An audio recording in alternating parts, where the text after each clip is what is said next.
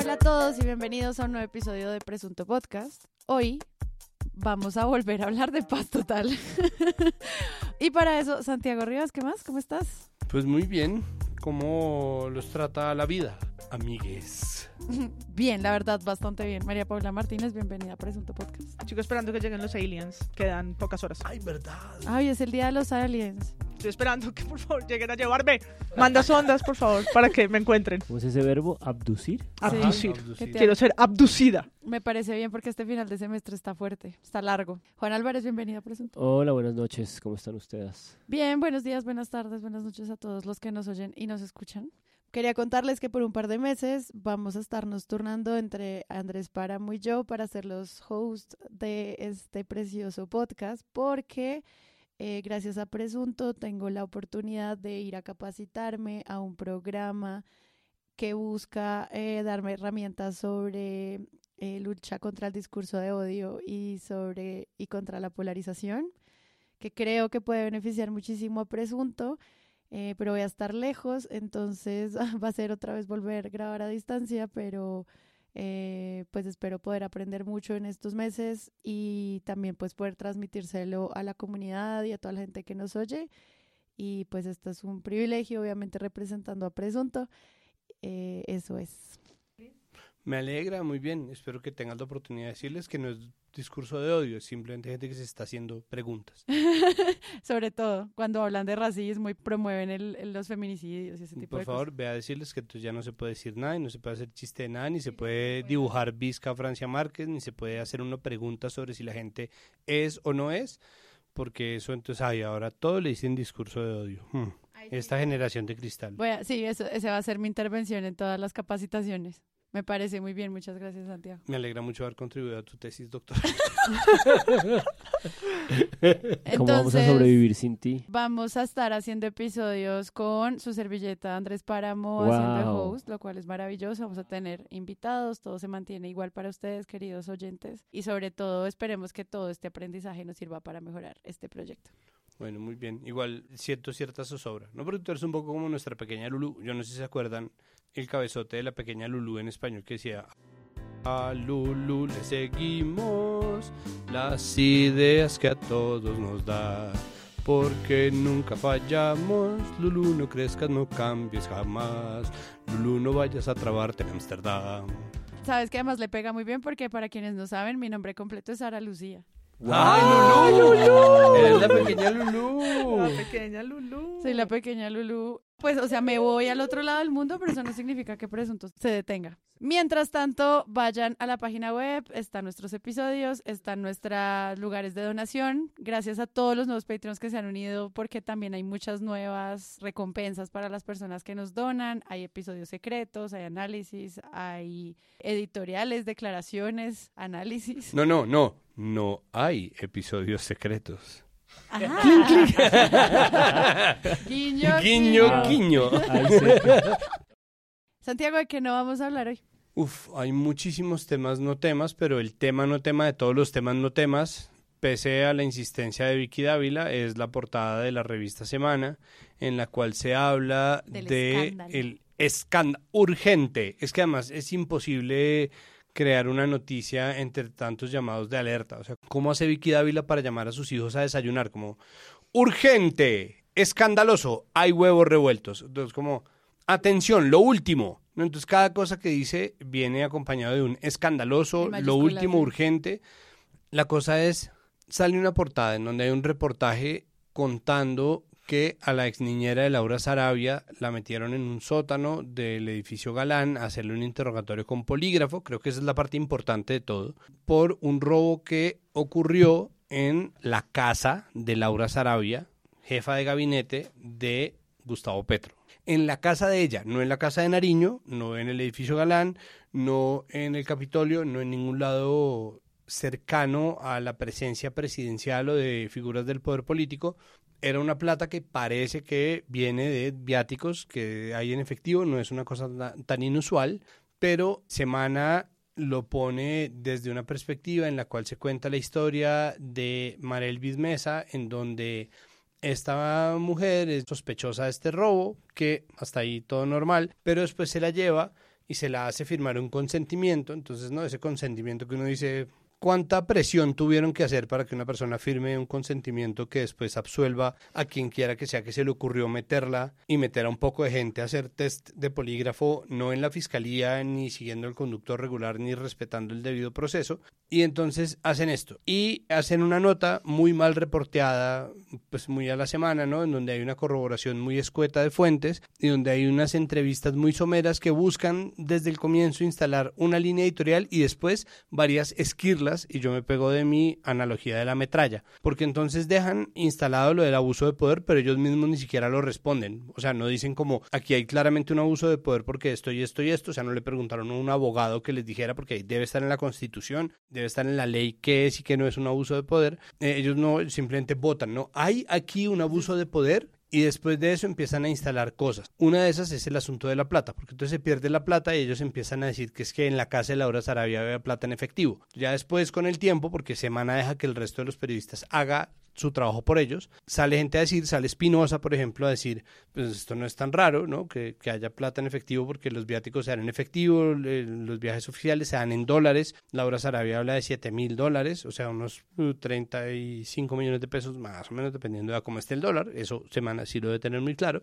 Y eh, uh, ah, bajó. Ay, subió, mira, en tu cara. Entonces, eh, y queda dentro del artículo la absoluta falta de claridad sobre cuánta plata era ni el origen. Entonces cualquier persona que lea el reportaje piensa que es una plata que está entre los 30 y los 150 millones, o sea, la diferencia es de 120 millones de pesos. Es una cifra pacheco. O sea, son 120 millones de pesos que se les refunden ahí y que terminan convertidos en materia de opinión porque entonces empieza la gente. Entonces las cuentas de Twitter militantes de derecha y de ultraderecha empiezan Ah, claro, otra vez a un petrista le apareció plata en efectivo en una bolsa. No era una bolsa, ¿no? Pero instalan la idea de la bolsa.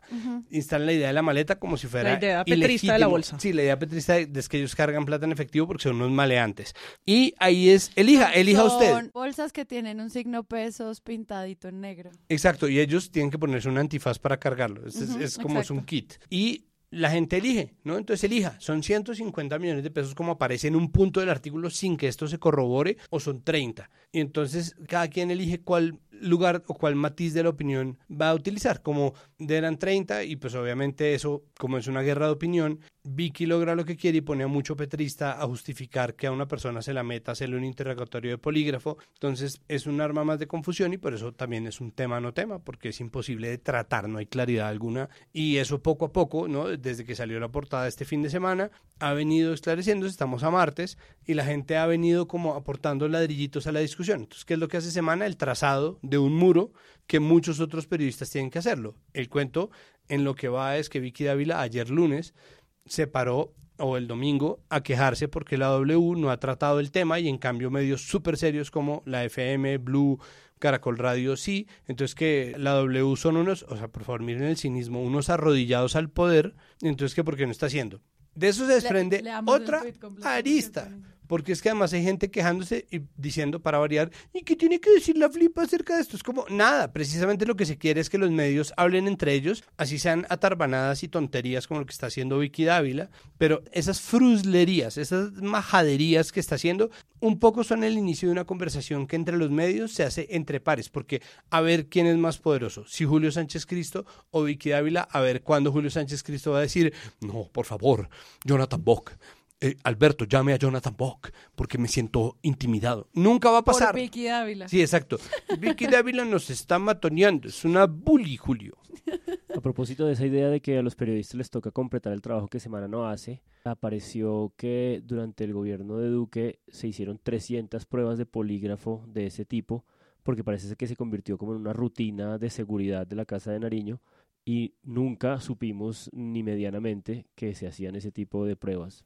Mire, por ejemplo. No, o sea, es que lo que hemos dicho acá muchas veces es, sí vale la pena hacerle seguimiento a los poderosos. En el caso de Laura Sarabia es una figura muy sombría, que no sabemos quién es y cómo llega ahí con tanto poder. Y ya lo habíamos mencionado acá, como quién es ella, porque maneja la agenda, cómo se define eso, cómo se define ese rol que se creó ahí. Y todo eso vale la pena investigarlo desde el periodismo y pues lo que están haciendo con esta noticia, agrandarla a estos niveles, pues también es como fortalecer esa imagen oscura de lo que significa ser jefe de gabinete, que pues es un cargo que está, es muy reciente también para entender las relaciones de, pues es como la secretaria general, pero también no sabemos qué otros otros poderes tiene y saber el tipo de fueros que puede tener este cargo, pues, o sea, a mí me parece bien que le hagan seguimiento a esta figura, pero no sé si con esto que pasó con una portada de este nivel, este escándalo sea suficiente para entenderlo. Yo creo que antes quedamos más perdidos. No, pero es que además aquí en Colombia pesa muchísimo la verdad jurídica y digamos una de las noticias que publica Semana es,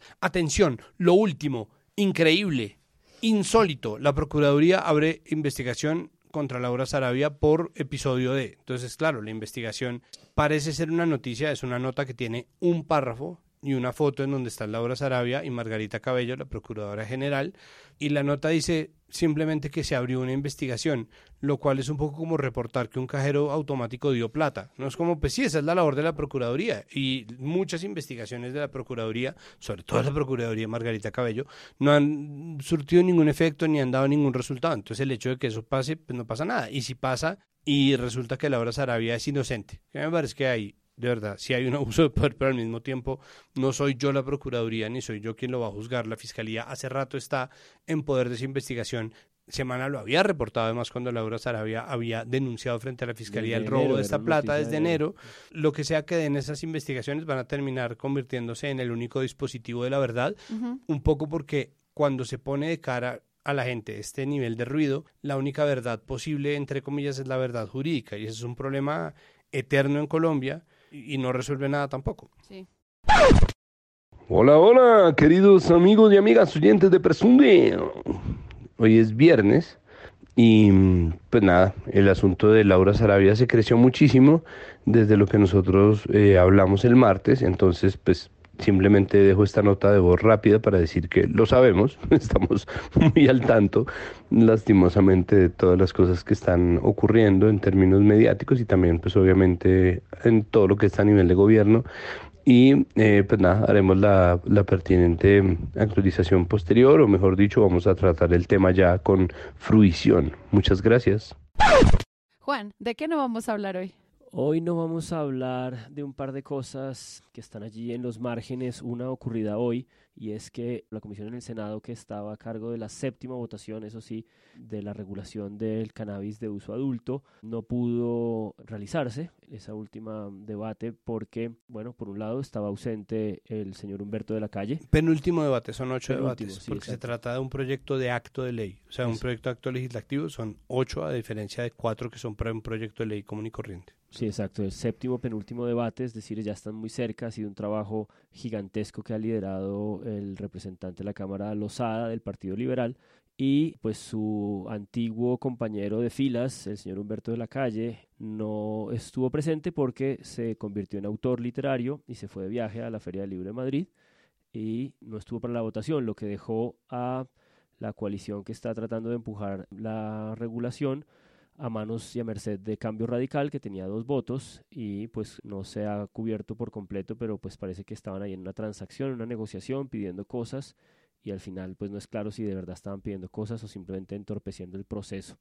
Eso por un lado, que es como todo este avasallamiento de la agenda legislativa que le quedan pocas semanas y que tiene pues este congestión, trancón, lodazal, como ustedes lo quieran ver, que es fruto pues de torpezas de todas las partes. Y por otro lado, creo que también pues una noticia que ya va siendo un poco diluida en este ruido es el hecho de que el fiscal general de la Nación pues ya no puede disimular su desprecio por la organización institucional del Estado y cada vez que tiene que intervenir para decir cualquier cosa sobre el Poder Ejecutivo del Gobierno Nacional, lo hace en unos tonos que francamente parecen de un infantilismo que raya un poco en, y no quiero usar la noción de infantilismo en clave como de, de inmadurez o de, o de falta de alcance, pero sí es unos tonos cantinflescos y airados que me pregunto cuándo aparecerán análisis sobre sobre este desprestigio de lo institucional o este, este empobrecimiento de la conversación institucional de parte del fiscal en estos tonos con los que decidió pronunciarse de aquí en adelante. Hecha además en supuesta defensa de lo institucional, porque lo que Claro. hace Barbosa se supone que es defender al Estado colombiano de la instauración de la dictadura petrista, que cada vez que lo critica o cada vez que le, le pide cuentas de algo, pese a los errores de Petro, eh, entonces se convierte de inmediato en un dictador, ¿no? De bien en Napoleón y en esa está utilizando, sí es un infantilismo, pero si no se quiere ofender a las niñas, es simplemente mezquino, porque está haciendo toda su defensa argumentativa en defensa propia o en instalación de su propia figura como precandidato y como figura pública y eso pues es mezquino porque está superponiendo sus propios intereses a los intereses del Estado. Sí, es una es un aire airado y, y como de, de, de quien mantiene bravucón una pelea bravucona que en ese caso sí no escuchamos a las mesas de radio de la mañana clamar por la desinstitucionalización. Mm. Pero como la vigilancia de las formas solamente aplica para las mujeres, ¿no? Entonces no hay nadie que esté diciendo, pero ¿qué le pasa a este señor? porque está hablando en estos términos tan desobligantes de la institución estatal? Pero en cambio sí, cada vez que Francia Márquez dice mu, entonces le parece que Claro, Francia Márquez es una grosera y que cuidadito, ¿no? María Paula, ¿de qué no vamos a hablar hoy? Pues hablando de eso que dice Santiago, no vamos a hablar esta vez, pero ojalá sí en un episodio pronto. Tiene que ver con los medios feministas o la discusión que en particular planteó Manifiesta durante la última semana eh, sobre el escracheo y cuando hay críticas a propósito de las elecciones y de candidatas feministas y diferencias y críticas que puedan haber entre ellas. Y ellas me refiero a candidatas feministas de distintos partidos, de distintos lugares de Colombia, y que se ven señaladas o señalan a otras candidatas por comportamientos, como haber omitido denuncias que tienen que ver con violencia de género en el pasado y demás. Pero pues no vamos a entrar en el detalle. Lo que sí quisiera dejar es sobre la mesa es la violencia en la que ha devenido esta situación, una violencia que se volvió personal, unos señalamientos específicos al equipo de periodistas y de redactoras de Manifiesta, también de otras organizaciones como Artemisas, que empezaron a ser parte de la conversación y que en la editorial que sacó Manifiesta, tal vez este día que estamos grabando o el día anterior, a principios de la semana, pues dejan ver cómo eso ha afectado su trabajo, cómo sienten como nunca antes una alza en la manera en las que estas críticas se dan, que no estoy queriendo decir que no haya lugar para sentarse a pensarlas y creo que abre muchas preguntas sobre los retos que tiene el feminismo para en su pluralidad mitigar y entender lo que pasa con las propias diferencias, pero sí con la manera como entre colegas, periodistas, mujeres políticas y demás se están dando esas batallas en esferas como Twitter. Claro. El gobierno nacional levantó el cese al fuego con el Estado Mayor Central de las disidencias en cuatro zonas y proponen que siga en otras regiones de forma parcial. ¿Qué respondió el Grupo Armado, Nicole?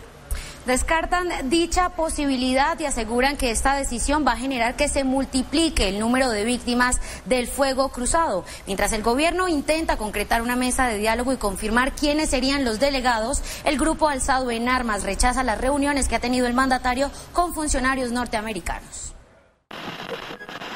La noticia más importante es que en medio del tercer ciclo que se está desarrollando en La Habana con el ELN, pues eh, se va a discutir el tema del atentado hace dos días, recordemos, en norte de Santander, donde un atentado contra la policía, allí murieron tres personas, dos de ellas eran uniformados y una mujer en Tibú, norte de Santander.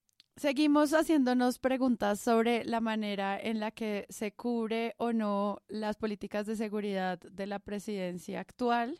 Hemos hablado desde algunos lugares sobre que no se conoce cuál es la política, en otras que sí, que está muy clara, en otras que cuál es la relación del Ministerio de Justicia, cuál es la relación del Ministerio de Defensa, cuál es el papel del Ministro de Defensa. O sea, todo esto siempre nos ha dado formas de tratar de comprender cuáles son los objetivos en relación a la paz del gobierno Petro. Y bajo este gran manto, pues tenemos dos hechos recientes. Por un lado, se suspende el cese al fuego con una de las disidencias de las FARC por la masacre de cuatro jóvenes indígenas. Y por el otro, el ELN saca un comunicado en el que se busca abrir una puerta a un acuerdo para pues volver a abrir como la mesa de negociación y hablar otra vez de cese al fuego. Claro, pero lo están haciendo después de que el 24 de mayo pusieron una bomba en el camino de un bus que terminó matando a dos policías, a una mujer civil y dejando ocho personas heridas. Es decir, salen a adjudicárselo, un poco en unos términos que ya, es decir, el, yo creo que el desgaste discursivo de todo este asunto está haciendo estragos en la conversación y pues los términos en los cuales dicen como, ah, sí, pues no, eh, nos, solidarizamos, nos solidarizamos, dicen estos putas, nos solidarizamos con eh, las familias de las personas eh, damnificadas y con la víctima, realmente nuestro objetivo no era matar a nadie que no fuera policía, es como, pero no le pongas una bomba a un hijo de puta bus, ¿no? Es muy loco que estemos hablando en esos términos, como, ay, ay, ups, ¿no? Oh, eh, oh. y estas declaraciones también traen respuesta de la Oficina del Alto Comisionado para la Paz, que también trae otras respuestas. O sea, todo lo que está pasando en torno a estos grupos armados y el gobierno Petro tiene unos retos de cubrimiento. ¿Ustedes cómo lo vieron? Y vamos por ahí. Yo creo que no ha habido justicia en el cubrimiento mediático de la titánica tarea que es resolver esto de la paz total con tantos grupos armados. Es decir, al tiempo, la oficina de este gobierno está sentada con el ELN, que es una guerrilla de los años 60, marxista, leninista, de la teología de la liberación, de las economías ilegales y más al mismo tiempo y todos al mismo lugar. y bandas criminales, disidencias, grupos gaitanistas, todos tienen una temporalidad, una estructura, un lugar de incidencia y una economía ilegal asociada y están con todos. No, y, los del clan del Golfo que también se habla de economías legales que acompañan economías ilegales. esas, son, esas son las autodefensas gaitanistas. Esas son las gaitanistas. que ese es el nombre que quieren ellos que les reconozcan ahora. Claro, para ver si los meten en el Centro Nacional de Memoria Histórica. y porque no quieren, y porque quieren, sí, quieren limpiar su marca, ¿no? No quieren seguir llamándose clan del Golfo. Y el Estado Mayor, es, que es el señor Iván Mordisco, el, el zombie del que ya hablamos en un episodio, en fin. Entonces, y creo que de todas esas, el reto más grande es el LN, por ser la más vieja, porque además en los últimos años, expertos que no soy yo, lo han nombrado como una guerrilla binacional, que la relación con Venezuela y su presencia en Venezuela sí es muy relevante para la política internacional colombiana. Entonces creo que el cubrimiento no le hace justicia a todos los micos y todo la, el contexto necesario para entender lo que esto es. Y por supuesto, creo que el, el proceso de las FARC dejó una experiencia y es que no se necesita una sobreexposición tampoco de los diálogos. Creo que son dos cosas distintas. Una es el minuto a minuto que mal vivimos cuando el proceso de paz de Pastrana, ¿no? Que era tener mm. una cámara encendida y casa verde y todo esto. Otra cosa, la mesura con la que se hizo el proceso de paz. Aquí estoy hablando es como hay marcos de sentido desde los medios para entender el ELN hoy y todo lo que pasa alrededor con lo que en otro programa que hice con Rivas yo decía son como dos líneas paralelas de tiempo, porque está sucediendo desde noviembre una negociación compleja con seis países garantes que guarda un poquito el modelo de las FARC, es decir, que se está trabajando en el diseño de una agenda con unos puntos estratégicos álgidos que tienen que ver con tierras, con, por supuesto, desarme, cese al fuego y demás. Y por el otro lado, pues una guerrilla que sigue operando, que al tiempo que están estas mesas sucediendo en Guayavera, pues hay camiones quemados, minas antipersonas por las que murieron campesinos, hay asesinatos dirigidos con granadas y con ataques a estaciones de policía. Yo tengo una línea de tiempo con los eventos, las mesas, el cierre de mesas, vamos por la ronda que tuvo que extenderse hasta el 8 de junio y mientras eso pasa, en otro país, porque hubo una ronda en México, en este momento están en La Habana, pues acá en Colombia, en distintos lugares además, en el Chocó, en el Cauca, en Risaralda, en el Catatumbo, hay atribuciones, por lo menos del ELN, violentas, con declaraciones, como decía Santiago, públicas que dicen sí, nosotros somos quienes hicimos y nos hacemos cargo de esto, igual que con el Estado Mayor Central, eh, que fue quien se atribuyó la muerte de niños y niñas. Entonces, es un proceso muy complejo. ¿Cómo haces para hablar de paz y de legitimar unas narrativas sobre esto desde el gobierno cuando al tiempo como periodista tienes que enfrentarte a contarle a la gente esos, esos registros que son noticia, que son extraordinarios en el sentido más simple de esa, palabra y que hay que contar qué pasaron, qué sucedieron, quiénes son los muertos, sus familiares que esperan justicia y demás, pero también tienes que contarles que aquí se está entre muchas comillas, avanzando en un diálogo que es muy difícil de entender. Sí, no, esa complejidad a la que te refieres me parece que me parece un panorama pues muy preciso de todo lo que está en juego. A eso le ha brotado una especie de raíz que es un poco la tesis o el enfoque Está, por ejemplo, en el segundo episodio de Espinosa, creo que en su nuevo podcast en voz alta con el entrevistado. Y es esta narrativa, pues este enfoque de que esta es una propuesta de paz, la paz total, a la que le falta método. Y esa falta de método, por ejemplo, bueno, puede leerse en el hecho de que pusieron un comisionado de paz a hacerse cargo de todas estas negociaciones nuevas y de la implementación del acuerdo de paz, que fue como un primer error que rápidamente se dieron cuenta y eso lo han ido intentando solucionar. Y así hay una cantidad de evidencias o de mm, elementos que han ido cubriendo, dando como noticia para ir un poco alimentando esta idea de que falta un método. Y una de esas cosas que también alimenta esa lectura es la idea de que el gobierno se sentó a extender la mano con este esfuerzo de paz sin una política de seguridad. Yo creo que esas son otras de las ideas que rondan permanentemente en todas partes. Por ejemplo, en el afondo del 15 de mayo de María Jimena de Duzán con el ministro Velázquez, un poco ella le abre el espacio para que luego de un discurso que Petro dio en algún momento de estos de relevo nombramiento de generales, el ministro pudiera un poco detallar de qué iba esa idea de una estrategia de seguridad humana, ¿no? que es un poco lo que el, lo que el gobierno ha estado tratando de, armar y de contestar. Y ahí aparecen ideas que muy poco cubrimiento tienen, como esta posibilidad de que el ejército se convierta en una fuerza de desarrollo industrial, que el ejército haga parte de la construcción de vías terciarias, en fin, eh, hacen un esfuerzo por ese lado, pero hay una cosa que me interesa mucho a propósito de esto, un poco para redondear estas dos estrategias, un poco de cubrimiento, la idea de alimentar una lectura de falta de método y la idea de alimentar una falta de política de seguridad. Hay una columna de María Jimena Duzán eh, en el País de España del 28 de mayo en la que un poco ella pone de presente cierta confrontación reciente que hubo entre Petro y el ELN, porque otra de las aristas que está en juego aquí es como esta crisis identitaria de estos grupos, ¿no? Estos grupos están todos como un poco disputándose, así como el clan del Golfo quiere que eh, le reconozcan por otro nombre, todos están un poco en esa disputa de cuál es mi identidad. El ELN no solamente quiere ser lo que ya se le reconoce, sino quiere ser el único con un estatus político. Y quiero leer el inicio de esa columna porque pues me parece que hace otro pliegue más a estas dificultades. Dice, el presidente Petro pronunció hace unos días un discurso frente a la cúpula militar en el que presentó su tan esperada política de seguridad, que curiosamente no pasó a mayores porque terminó avasallado por esa avalancha diaria de trinos que él mismo desata y que nos tiene tan aturdidos, ¿no? Esta idea como de no nos cubren, no nos cubren justamente, nadie entiende el esfuerzo de paz que hacemos, acá está nuestra política de seguridad e inmediatamente la borran con el propio ruido que producen de tomarse la agenda, ¿no? Entonces me parece cuando menos una observación aguda eh, en la columna de María Jimena. Sí. Y voy a meter la cucharada rápido antes de darle la palabra a Rivas, y es que la política de seguridad de Petro arrancó por un cese bilateral del fuego, que, es, que era una petición de las comunidades. Que era una petición de las comunidades y se entiende porque eso es una política de seguridad, que además entiende la ciudadanía. Y la anunció, y para esto voy a recomendar una línea de tiempo que hizo Inside Crime, que le ha hecho un seguimiento muy juicioso a todo lo que tiene que ver con la paz total.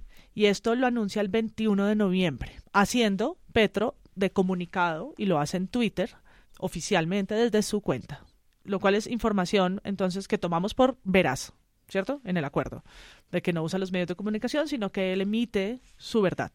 Pero entonces, ¿qué pasa cuando poco tiempo después el ELN no solamente desmiente al gobierno sobre el cese bilateral al fuego y dice no haberlo acordado, eso sucede el 3 de enero, sino que después de eso nos demuestra que no hay cese bilateral en tanto camión quemado, mina quiebra pata, explosión en estación de policía. O sea, lo demuestra no solamente en Twitter, sino en la vida real. Y ahí arranca pues todo el hilo de lo que ha sido ese ciclo, del que además quería mencionarlo cuando Juan lo, lo dijo, algunas personas en la mesa ya no hacen parte, como por ejemplo María Jimena Duzán y Mabel Lara. Sí, que estuvieron ahí un ratito. En el, en el caso del ELN, por el gobierno está Oti Patiño y por el ELN está Pablo Beltrán, líderes, acompañados por supuesto de pues, una mesa técnica más diversa y más grande. Pero en este momento vamos en el tercer ciclo de conversaciones que no se ha podido cerrar y que ha estado entre los cuestionamientos de si son todavía esa guerrilla ideológica o si están ya más entregados a una economía ilegal como el narcotráfico. Petro insinuó esto. Sí, fue el momento que les tiró un poco duro al ELN claro, quitándoles un poco ese valor ideológico, cosa que el ELN recibió muy mal. Muy mal, reaccionaron inmediatamente. Y parte de eso ha sido las demoras y el enfriamiento en esa mesa. Pero ahora que lo dices, tiene sentido lo de la salida de María Jimena de la mesa, yo no lo sabía, Dusan, porque justamente esta columna se nota que es como una columna que llevaba tiempos guardándose para no pronunciarse, y es una columna en la que le tira durísimo al ELN, justamente un poco erosionando esa, ese reclamo de identidad de guerrilla con una ideología y un pasado. Para ser precisa, lo que yo he leído dice que no se salieron de la mesa, sino que están en este momento fuera. O sea, no, no, lo, no lo dicen como un retiro total, sino que en este momento no hacen parte y han dejado de estar en esa mesa y no están en este ciclo de conversaciones. Desconozco si es que se van a reunir en un ciclo próximo. Hay que volver sobre un elemento de análisis que no se puede soltar a la hora de hablar de la paz total y son las muchas complejidades que hay sumadas a las muchas micropeleas que se van gestando. Algo que olvida el comisionado de paz Danilo Rueda cuando sale a decir que bueno, al menos se responsabilizaron porque al menos así sabemos que eso es la reacción más huevona que hay a la adjudicación de un, de un atentado, simplemente porque es el Estado, es decir, tiene que brindar garantías y la prioridad pues es la población civil. La población civil no puede estar sometida a que le parezca bien o mal que se adjudique en un atentado, sobre todo cuando además, y si uno tiene memoria, y aquí la memoria es sumamente importante. Bueno, de hecho la memoria viene siendo para mí un hilo conductor de nuestro episodio anterior y de nuestro episodio anterior a ese, es decir, tanto el de la FLIP como el del paramilitarismo tienen que ver también con un asunto de mantener siempre presente la memoria de un conflicto y la memoria de una defensa y la memoria de un sufrimiento y una victimización. Pretender que en nombre de algo que, que el ELN siempre ha hecho, que es adjudicarse los, atentados que realiza, podamos salir a lavarle la cara o hacer unas declaraciones que son francamente muy babosas por parte de Danilo Rueda, pues lo que genera es un problema de comunicación, pero también es importante recordar las muchas maneras en las cuales esta es una negociación complicada por la naturaleza de cada uno de los grupos criminales, la naturaleza del ELN que ha tenido si no estoy mal, 11 intentos distintos en nueve gobiernos diferentes de conversaciones de paz. Han estado en Tlaxcala y han estado en Mainz, en Alemania, y han estado, ¿no? De eso sale además el Frente de Renovación Socialista, que es de donde sale León Valencia, finalmente, mm, de donde sale Antonio Sanguino. Entonces, este es un proceso que ha sido largo y que corresponde o se corresponde con una historia que incluso uno de los atentados hechos por el ELN es lo que termina arruinando, entre comillas, porque eso no iba a pasar de ninguna manera, las negociaciones de paz con el gobierno Duque. Que el gobierno Duque igual no iba a hacer, pero se pega a ese atentado que es hecho por el ELN para precisamente zafarse de la conversación. Hay que honrar todo lo que existe ahí, pero también hay que tener en cuenta las micro cosas que van apareciendo, una de las cuales ha sido, por ejemplo, el estatus político. Entonces, hasta o sea, cuando empezó el cuento de los ceses bilaterales, nacen dos cuestiones. La primera es, los ceses bilaterales, muchos de ellos fueron cantados por el gobierno sin haberlos acordado con la contraparte, lo cual fue un problema y generó un problema de comunicación, pero además muchos de los ceses al fuego bilaterales eran innecesarios en la medida en que la violencia que protagonizan estos grupos armados en su mayoría no está enfocada contra el Estado, ni viene de una confrontación directa con el Estado ni con las armas del Estado, sino con otros grupos, pero sobre todo contra la población civil en la búsqueda de fortalecer unas economías específicas. Entonces, eso es otra complejidad. Es decir, ¿cuál es la utilidad de un cese al fuego bilateral cuando quienes igual están sufriendo el fuego nunca han, o no han sido tanto los agentes del Estado como sí la población civil a la cual el Estado debe defender? Entonces, eso hay que resolverlo de alguna manera muchas veces ni siquiera declarando el cese al fuego bilateral o garantizando que el cese al fuego sea un cese al fuego contra la población civil, que es de nuevo la garantía de derechos que tiene que anteponer el Estado como una labor de suyo. Lo otro es el estatus político. Cuando empezaron las conversaciones, el ELN era la única guerrilla que tenía el estatus político, pero el gobierno Petro decidió darle el estatus político, el estatus político también al Estado Mayor Central sobre la base de que había habido un entrampamiento por parte de Néstor Humberto Martínez. Eso aparece dentro de las averiguaciones hechas por la Comisión de la Verdad. Eso está ahí señalado, está siendo investigado. A, y la, esa... a la segunda Marquetalia, ¿no?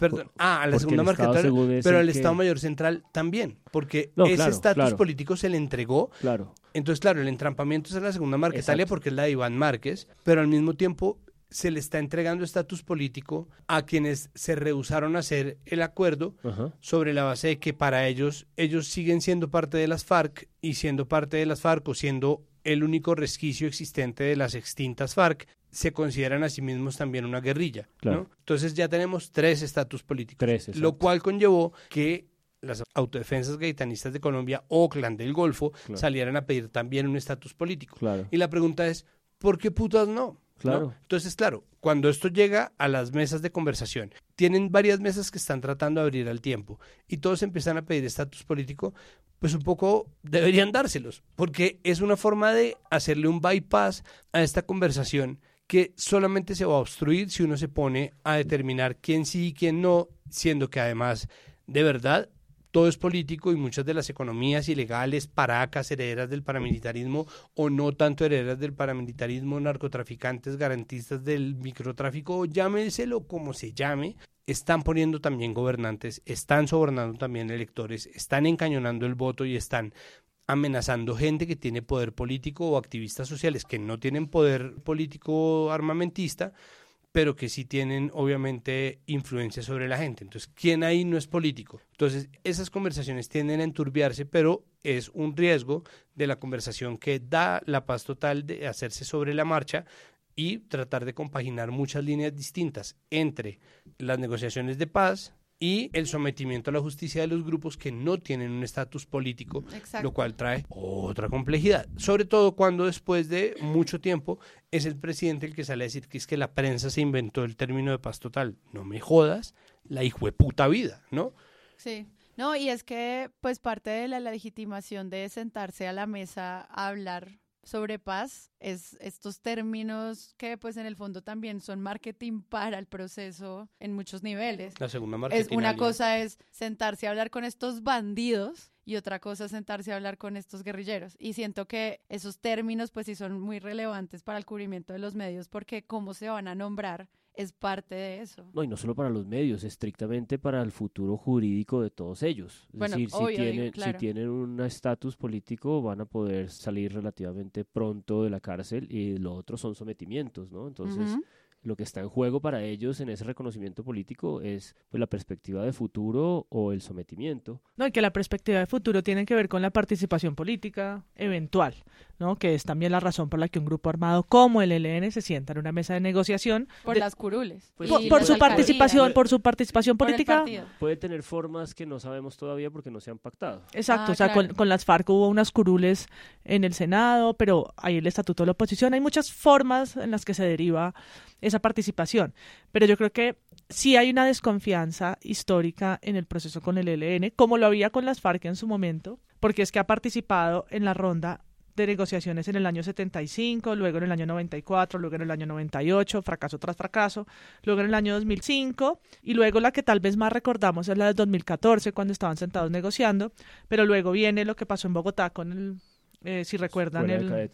Exacto, la Escuela de Cadetes General Santander que dejó 21 muertos. Mm, entonces, claro, sí se nota en los medios una suerte de dejo, ¿no? Como, bueno, otra vez, un agotamiento, otra vez aquí sentados, que también yo recuerdo se sentía cuando las FARC, que era como, todos teníamos en la cabeza la silla vacía, la bandera acuchillada y el fracaso de tantos intentos. Sí, pues en la mitad del proceso de paz con las FARC eh, hubo un momento que secuestraron un general y esas cosas siempre recargaban como, pero entonces, ¿por qué estamos negociando la paz? Que es lo que, de nuevo, es como repetir esas, esas ideas que medios ya estaban teniendo antes, están pasando otra vez. Hoy exactamente hace dos meses fue el último atentado grande, grande atribuido al ELN y digo grande no porque la muerte de dos personas no lo sea, sino porque en este murieron nueve personas. Este pasó en el Carmen, en el norte de Santander, que es una de sus zonas clásicas de incidencia, porque el ELN se repliega como en el Catatumbo, en los Santanderes, es ahí donde toma mucha fuerza, y desde hace unos años con una de sus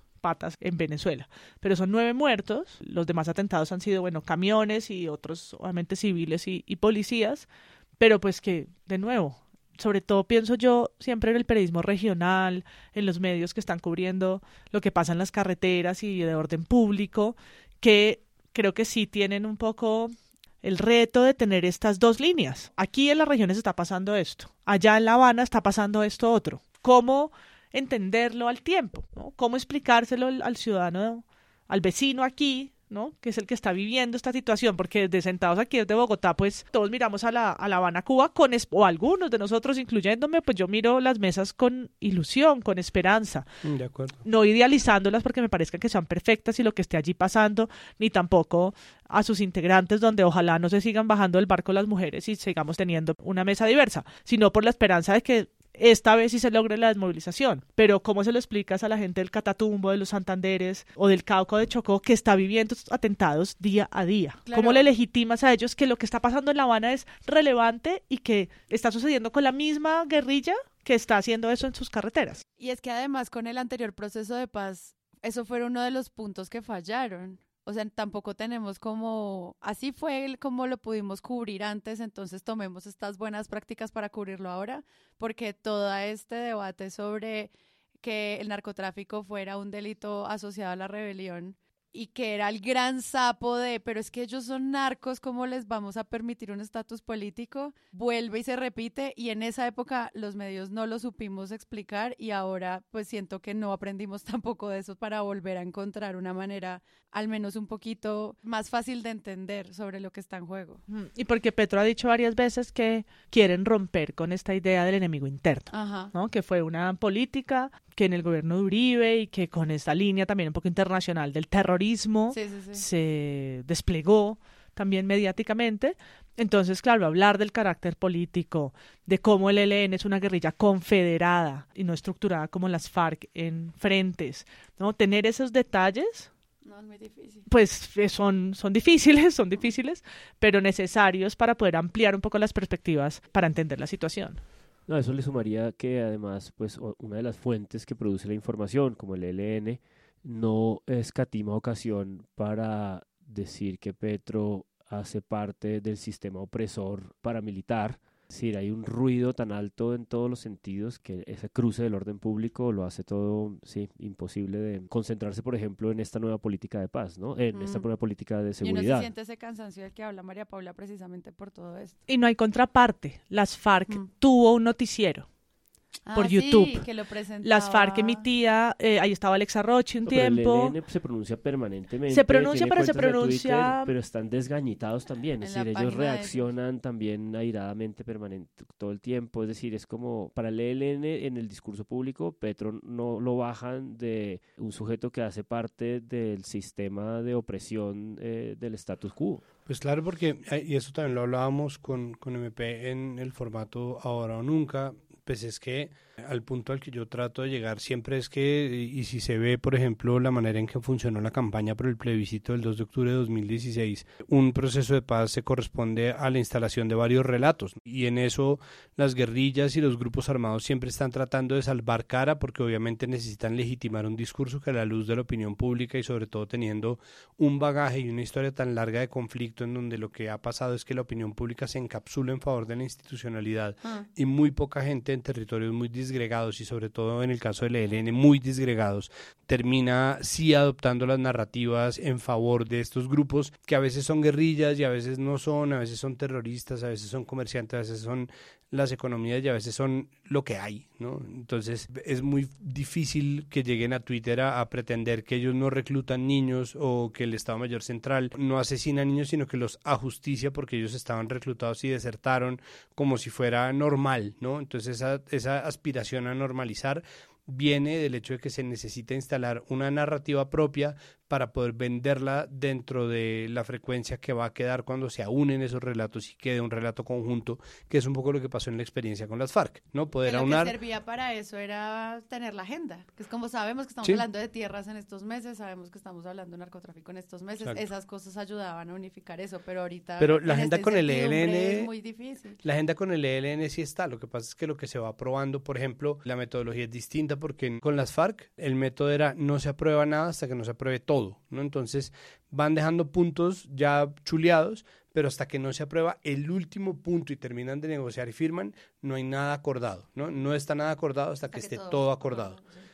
En este caso no se sabe bien qué se acuerda, qué no, qué se está quedando. Hay una parte que es muy difusa, que es la participación popular o la participación de la población civil, porque el ELN pues, tiene un énfasis gigante en la importancia de la participación de la gente. Es una cosa que viene desde la Golconda, desde el comienzo del ELN, pero al mismo tiempo no se sabe qué es eso, porque en este punto entonces, ¿quién participa? ¿Al que tienes encañonado, al que no tienes encañonado, al que tienes trabajando de minero artesanal ilegal o al que tienes atemorizado en su casa, al que estás por reclutar o al que estás protegiendo de el otro grupo armado que es vecino tuyo. ¿Cuál es la población civil a la que te refieres? ¿A la gente de Teusaquillo? ¿A los dos pocos comunistas que están dispuestos a, y ni siquiera comunistas de regla, sino helenos que están dispuestos a defenderte en Twitter? ¿A quién? Es decir, ¿quién es la participación, ¿cuál es la participación de la gente? Porque ellos deberían saber Mm, que claro, tienen todas las de perder. Que era lo que decíamos de, bueno, eso podría justificar un poquito porque hay periodistas en la mesa cuando entraron María Jimena y Mabel, que lo habíamos dicho. Es como, bueno, pues población civil también son los medios, pero ¿cuáles? O sea, como, de nuevo, esto es muy difuso. No, a propósito de ese juego de relatos que Santiago planteaba, justamente hasta hace apenas una semana, es decir, pocos días antes de cuando apenas ocu- ocurre el atentado del Estado Mayor Central, eh, estos que quieren reclamarse como FARC, que asesinan estos niños de la comunidad indígena, ellos sacan un comunicado, y es un comunicado absolutamente blando, fíjense, lo reporta el espectador eh, en una de sus notas de 2020, y cita, frente a los hechos ocurridos en el Putumayo, asumimos la responsabilidad de la muerte de los tres jóvenes. No fueron cuatro, que fueron ajusticiados, dice el comunicado, en el que agregan que los menores tenían la edad que exige el derecho internacional huma- humanitario para su reclutamiento y que en ese caso se hizo de manera voluntaria. Y luego, en ese mismo comunicado, reportan, empiezan a explicar qué fue lo que pasó y básicamente lo que pasó es que pues estaban yendo con armas, estaban desertando con armas y que pues en los estatutos de la organización eso daba para eh, asesinarlos, ¿no? Para, para ejecutarlos. Entonces tratan de, o sea, tratan de ser como entre esta sensatez macabra, ¿no? Del- de la lógica del ejército en guerra y el comunicado formal como de explicación. Y, no se, y yo creo que no se esperaban, después de un comunicado de estos, que el gobierno reaccionara como reaccionó, que fue rompiendo el cese al fuego, que de nuevo, insisto, como bien lo decía Santiago, también es una cosa, que es una moneda de cambio muy distinta hace una década, porque estas eh, organizaciones criminales con economías ilícitas de por medio se pelean más entre ellas que contra el Estado mismo. Entonces, realmente lo que está la población en el medio es la que termina pagando por unos ceses del fuego que no parecen tener el valor que en principio hace nueve meses cuando el gobierno empezaba les quería atribuir. Pero estos, estos asesinatos fueron del Estado Central y la OPIAC, la Organización de los Pueblos Indígenas de la Amazonía Colombiana, ha dicho que lo hicieron con sevicia, que los cuatro pues fueron asesinados. Ellos se mantienen en, en cuatro. Yo no entiendo del todo qué pasa con la, con la última persona, pues con el último niño. Pero la, la sola idea de que están explicando por qué es absurda. Sí, es parte de esa ¿No? Que- lógica militarista de exacto. la guerra que, que entra en un delirio. que no es equiparable cuando se habla de los procesos de paz y la cierta impunidad que incluyen, porque siempre hay alguna, ¿no? A un punto, y para eso hay una mesa de negociación complejísima y técnica que se sienta a definir esto, pero eso no incluye este tipo de cosas, ¿no? No, no están y no las contempla, aunque en sus estatutos, que nos importa cinco lo que digan, se valida que si una persona menor o mayor de edad sale con un arma puede ser ajusticiada de la manera que sea que diga el reglamento, entre muchas comillas. Yo sí vi mucho como un enfoque hacia las víctimas. Creo que en eso sí los medios están ya como en una línea clara de cuáles, al menos en estos temas de las, del cubrimiento de las intenciones de paz y de la política pública en torno a la seguridad, sí vi como un reclamo a, bueno, pero centrémonos en las personas, todos ustedes con poder dejen de ser tan cínicos.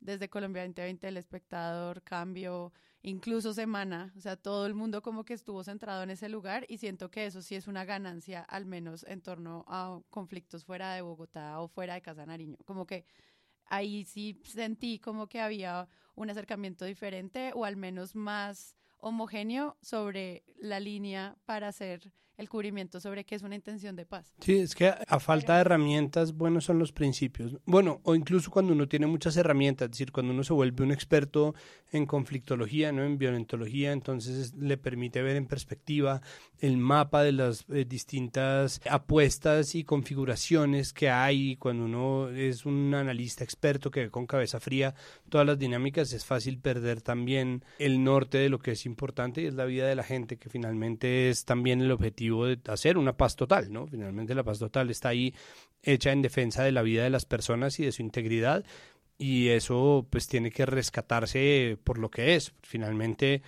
es la razón de ser de, la finalización de todos los conflictos y de acoger su, complejidad como una manera de, de, responder a una coyuntura nacional que cada vez es más compleja, que ha tenido unas modificaciones y unas fragmentaciones en el mapa de sus violencias, pero que en ningún momento ha parado de ser un mapa muy violento, ¿no? Y mucho menos después de un gobierno de cuatro años, como el gobierno Duque, que retrasó la implementación de los acuerdos de 2016, que es ya otro tema, porque la relación del gobierno Petro con los acuerdos de 2016 también es muy problemática, porque mmm, termina también eh, generando un choque discursivo que nos devuelve al punto inicial y es eh, no estamos pudiendo cubrir lo que está ocurriendo en, en verdad, ¿no? Eh, no estamos pudiendo cubrir el Chocó, que está en una crisis humanitaria, o sea, hoy tuvieron que salir desplazadas muchas familias por el enfrentamiento de dos bandas armadas. Buenaventura está teniendo un problema económico de corrupción, pero también pues lleva teniendo desde hace muchos años un problema de violencia que es tan reconcentrado que termina siendo casi endémico donde hay una serie de bandas que controlan el poder en un puerto por el que pasa mucha plata, pero además estamos hablando de las distintas guardias y obviamente de la forma en, que ha tenido que discutir el gobierno, ya siendo gobierno, con muchas de las instituciones civiles que lo apoyaron como las guardias indígenas, las guardias cimarronas, las guardias campesinas, que ya protagonizaron un incidente con el ministro del Interior y con varios eh, miembros de la fuerza pública, el papel que está teniendo la defensa de los derechos humanos. Es decir, realmente es un mapa muy complejo de, de leer, pero cuando faltan o cuando sobran las herramientas es bueno tener en cuenta sobre todo los principios, un periodismo que tome el lado de la gente 100% y que se tome el tiempo de pensar qué afecta y cómo afecta a la gente las decisiones en uno u otro sentido, pues es un poco el periodismo que se le pide, así sea un periodismo que está instalado en oficinas y salas de redacción en Bogotá. Tal vez no hemos dicho tantas veces que estamos a unos meses de las elecciones locales. Y eso está como estrechamente relacionado con esta alza de eventos de violencia. Es histórica. Las elecciones más violentas son siempre las locales, las de alcaldes y gobernadores, no las presidenciales.